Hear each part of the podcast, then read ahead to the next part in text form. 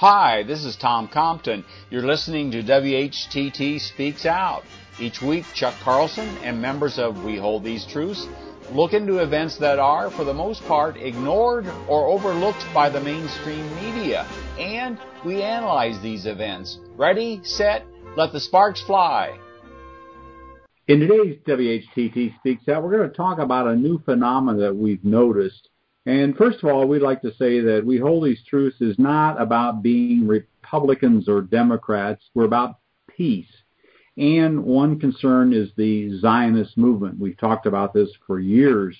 And at the core of this movement, it's all about supporting war in the Middle East.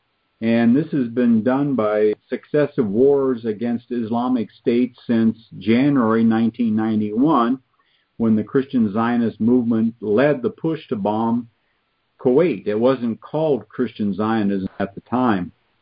WHTT has opposed Christian Zionism because it supports these wars, sometimes within the churches without people really understanding why.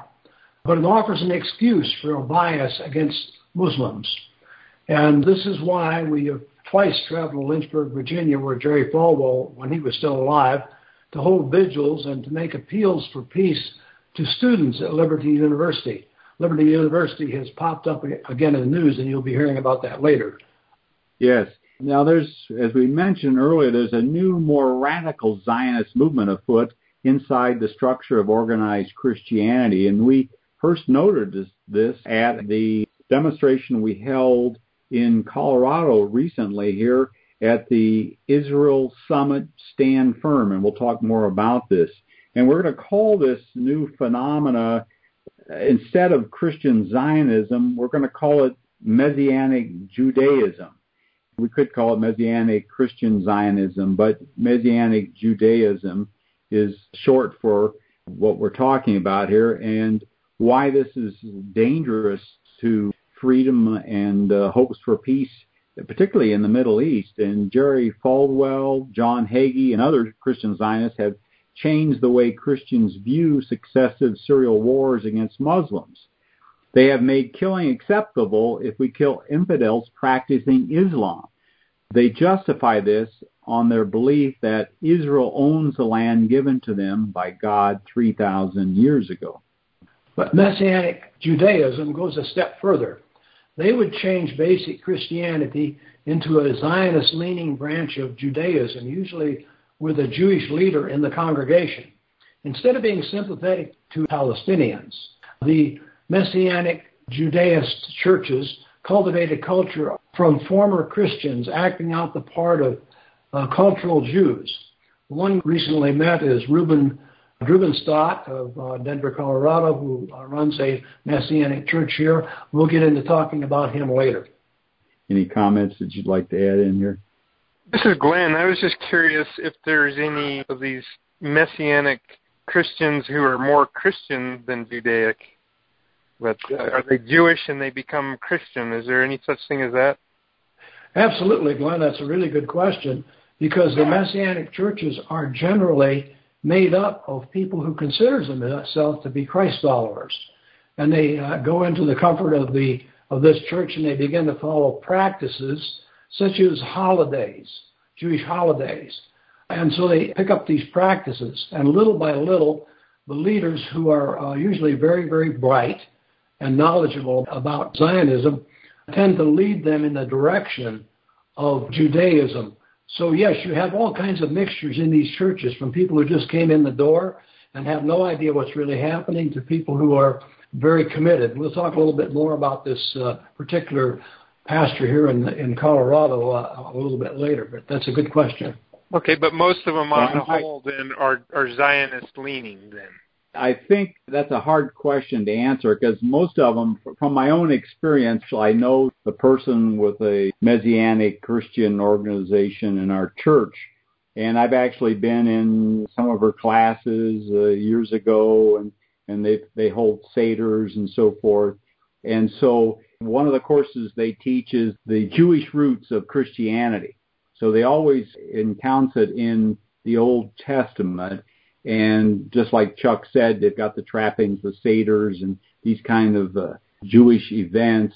And most people, I think, it, all this flies over their head. It kind of flew over my head 12, 15 years ago when I was sitting in these classes. So many people just basically go along with it, but this particular ministry is decidedly biased towards Israel. And so you see that in everything they do. They basically give lip service to the Palestinians, for example. They say they need Christ. Well, what about the Palestinian Christians? The treatment of the Palestinian Christians is deplorable. So they have a blinded eye towards these kinds of things. And so the people that are in these classes, for the most part, have not a clue. They're not going to hear the other side of the story about uh, what's happening to the Palestinians. It's always the Israeli side. So that's what's the dangerous thing that most of these people consider themselves followers of Christ and would argue with you till kingdom come. And of course, they would consider uh, somebody like myself as not really being a follower of Christ because I'm not in step with supporting Israel. I think this was very well explained by Caesar Aharon, a former Jew who converted to Christianity, and he explained the Messianic movement over 10 years ago, actually, and we have a very interesting podcast, and we'll have a link to it. It's called The Judaizing Elements of the Messianic Movement. And I think it's worth listening to to get a better understanding of this phenomena. So it's been around for a number of years, and like we said, it's it's taking a, a softer approach than the John Hagee Christians United for Israel approach that we have seen that even turns people off. This is a, a approach that's trying to say that they're going to convert Jews to Christianity. I think we'll get into that a little bit later. Some time ago, I had a debate with a Messianic Christian pastor. His name is Reuben Drubenstadt. Reuben runs a big church, and he's been doing it for 30 years. And Jewish, but he says he is converted to Jesus, but he's still Jewish. So when you question him about his Judaism, he, he absolutely insists that your Judaism is essentially to be in order to be a Christian. The big difference, and, of course, uh, the Christians who then come into his congregation uh, are told this, and, and they're accept, expected to become uh, fluent at least in Jewish trappings, if not in Jewish practices. The big difference a Christian pastor influenced by Zionism will quote untruths that have been told to him. This can be a pastor of any of our churches. They can spiel off untruths about Palestine, untruths about Israel, untruths about Islam, and not know they're lying. But the Messianic pastors sell their stories very artfully, and knowledgeably, and cleverly. They know exactly what they're doing. Christ followers must make a personal mission to correct the Zionist leaning pastors and friends, since nothing will bring about change so fast. Now, when I was talking to Reuben Drubenstadt, he admitted to being a dedicated Zionist, and he said that he had simply found Christ along with his Judaism. And he's typical of hundreds of such pastors and elders that uh, we, now, we now are beginning to find uh, not only in our own individual churches, which they call messianic churches, but as Tom pointed out, carrying on activities within sometimes large, usually evangelical churches like uh, the one Tom belongs to, where there's actually a, a, Zionist group functioning inside of the church. Now, Drubenstadt, of course, ignores all humanity of the Palestinians. He does not cut them any slack for having any rights whatsoever. And uh, he bases this on biblical claims. He goes back into biblical arguments about what, how the, the Palestinians are without any claim whatsoever. And, and then they have very glib stories they tell you about the Palestinians were actually imported after the European Jews took over Israel. Uh, one of the things that uh, Reuben told me was that kind of proves the point is that he was. I, I asked him uh, how he, as a Christian, felt about the uh, Israelis bombing the Palestinians and killing 2,000 of them with missiles in the last raid. How did that strike the Christian side of him? What would Jesus say about that? His answer had absolutely nothing to do with my question. He said, Well, the Palestinians shoot uh, missiles too. And I said, No, you're uh, mistaken there. I, I hope you're mistaken. The Palestinians don't have missiles, they shoot rockets. That's why they hardly ever hit anything. And that's why the number of people killed is, is nominal. So then he proceeded to tell me that I was in error because there's a certain dictionary that defines a missile is any projectile that's uh, hurtled through the air. And that would include a rock from a slingshot. So he was prepared to defend his argument that the Palestinians shoot missiles at the Israelis by giving me a phony definition out of some dictionary that could have been written 500 years ago, I suppose. This is the kind of things you can expect when you talk to Messianic Christian or Messianic Jewish leaders. They are very artful liars and they do it on purpose. They intend to do it.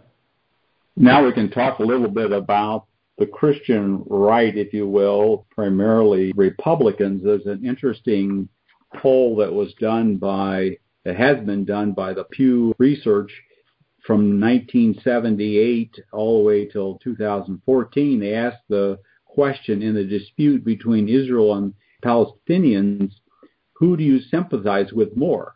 In 1978, 45% of the respondents said that they sympathized with Israel and 14% with Palestinians. The rest didn't know there, or they said both or neither.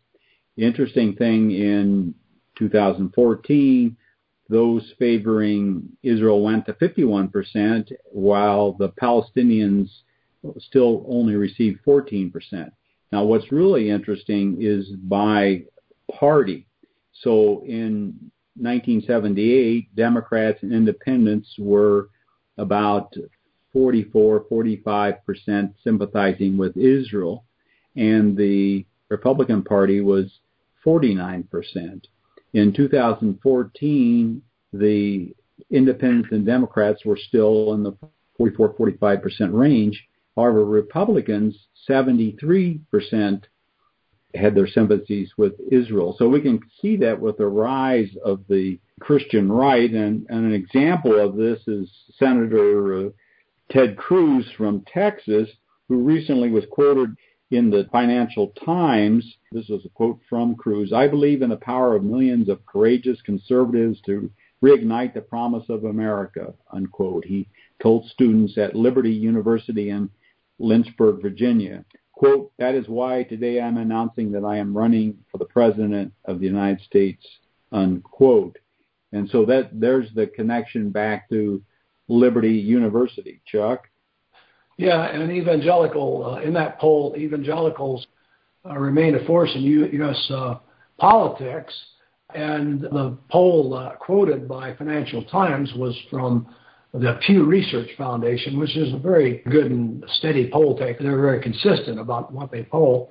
And in the 2014 midterm election, about 26% of the voters identified themselves as white evangelicals or born again Christians, which they poll foundation considered that to be synonymous. And uh, nearly eight of 10 of them voted Republican. So there's a, a, a very powerful bias that's developed toward the Israeli side that has been fostered largely in churches to a large degree that is very consistently supporting Ted Cruz or just about anybody who will take a position that is uh, pro-Israel. Okay, I'd like to jump in on, on that too, Chuck. I watched the uh, Netanyahu speech, and then the Democrat who boycotted the speech spoke afterwards, and I was totally disheartened by the Democrats all of them who spoke, all of them support said they supported Israel. They just were upset that Boehner didn't include them in the decision making process. Not one of the Democrats that spoke said anything negative about Israel, their atrocities, anything at all. They just were upset about the political bantering and how it works. But they, they all supported Israel as well. That's a very good point. And that just simply shows that congressmen and the voters in the field don't necessarily have the same sentiments because you have a much more fair constituency than you do representatives, don't you think? Oh, exactly. You take a poll among Democrats, they wouldn't support Israel as much as the Republicans do, that's for sure. No, that's for sure.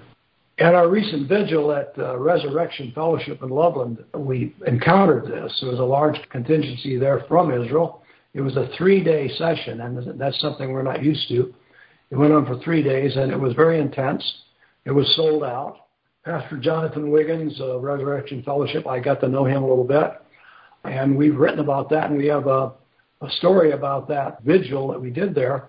But the thing that impressed us was the changing rhetoric that was going along from the speakers who were, of course, Zionists from Israel. But they developed a new, softer approach. And instead of condemning the Palestinians, they indicated how fair and kind Israel was, but they simply never recognized them as people. They simply ignored the Palestinians as even, for instance, the million, I guess, million and a half who are actually citizens of Israel were never mentioned. And of course, the three and a half or maybe four million who are basically prisoners were never mentioned at all. As best we could tell from studying the speakers, the uh, commentaries about the speakers, we didn't go to all the, the talks or to, uh, we heard a couple, but we didn't go to most of them.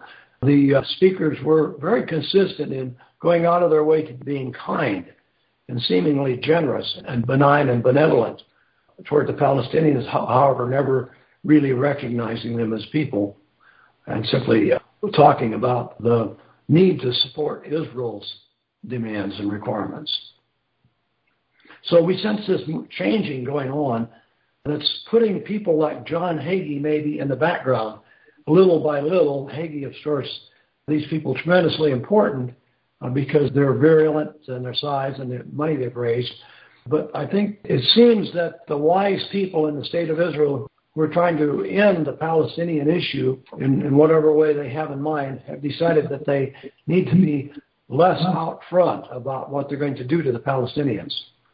We should talk about one of the, the major significant things that came out of this Israel summit stand firm that Chuck just talked about was the announcement of a new ministry entitled Fellowship of Israel Related Ministries. Now, it's located in Israel, and according to charismanews.com, firm, as it is called, leadership, which includes 20 pastors and the endorsement of Reverend Billy Graham's daughter, Anne Graham Lotz, intends to raise global support for Israel from cheerleading to action. And then, as Chuck mentioned, they had several Messianic Jews that were involved there, and you can learn about those in some of our other reports. Excuse me, Tom, for interrupting. Who they called Messianic Christians. Yes. We, we've we've kind of switched their terminology, but the terminology they would use, Messianic Christian. Well, yes, because now they are promoting. That's one of the things that's a little bit uh, disconcerting, according to this article from the Daily Beast about it's entitled Meet Bibi's New Tribulation Courting Jew Converting Demon Exorcising American Allies. And they're going to be talking about another organization. Quote, Prime Minister Benjamin Netanyahu has been one of the most beloved Israeli politicians in the history of Christian Zionism.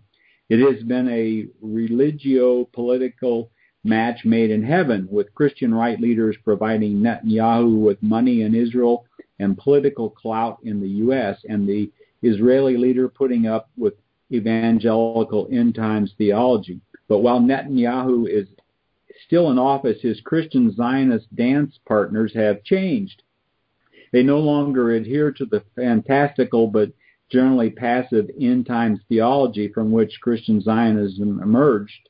Today's Christian Zionists hail from apostolic and prophetic movements such as the New Apostolic Reformation, NAR, a demon haunted new generation of American religiopolitics, which may change the terms of the American Israeli right wing partnership in the bargain. It was Jerry Falwell who brokered the unlikely political partnership between American fundamentalists and Israeli politicians during the administration of Menachem Begin, the founder of the Likud Party. The leading thinker of the NAR, C. Peter Wagner, stated NPR in 2011 that the nuclear meltdown at Fukushima, which is in Japan, of course, resulted in the Japanese empires having sex with the sun goddess. That there is a lot of demonic, he, this is a quote, he says a lot of demonic control in Congress, and the demons can possess our entire cities as well that it's important to cast uh, spells to protect politicians from witchcraft. and that non-Christian religions are really part of the kingdom of darkness. All in one hour with uh, Terry Gross is the quote. So you see this neo movement is taking in bizarre uh, characteristics of its own, but it is quieting down the fanatical rhetoric of people like John Hagee who actually pray for war. Great. Any other thoughts or comments? Uh, this is Glenn. I think the occultic thing that we haven't, to my recollection, talked about, but I think that's a huge part in what's happening all around, and I'm glad you talked about that a little bit. Yes, and seems to be uh, cropping up there, and of course it has an appeal in a lot of the evangelical churches. So I, would kind of wrap this up to say that Israel's effort, or the Zionist effort to control American politics, uh, of course, has started very, very early, way back in the days of Scofield, before Scofield, in the days of Herzl, Theodore Herzl, 1895 on. Uh, there were concerted efforts in the United States to sell Zionism. Uh, there was a American Zionist Association all during the 1930s, 20s, 40s. There have been very powerful movements that have had political control that we didn't know about. And uh, that has gradually worked its way into the churches. The first phase of it, of course, was the simple church that looked upon Israel favorably because of uh, Genesis 12, that God gave the land supposedly to Israel. Israel adopted that name when they took over the land 3,000 years later, so they capitalized on the benefit of the name. And from there, it went to the actual development of organizations which were literally sponsored by with Israeli money, operating in the United States and uh, these organizations ended up with Jerry Falwell's Christians United for Israel. Now it's morphing into a broader thing. And as Glenn pointed out, is even showing elements of Satanism and other forms of weird religious studies. So we're simply seeing the follow through of this effort to control America's grassroots by controlling a large section of the Christian church. And Israel is smack in the middle of it. We're not against Israel. We're against war. And Israel, of course, is leading the charge all along the way. So uh, here we are exposing this connection, and we'll go on and continue to do that. Thanks for listening. Thanks for listening. If you like this program, please let your friends know about it and our other thought provoking podcast. And be sure to visit our website, whtt.org, for a wealth of information on Christian Zionism and other critical issues that we face. Also at WHTT.org, you can watch for free our award winning documentary film, Christian Zionism The Tragedy and the Turning, Part 1.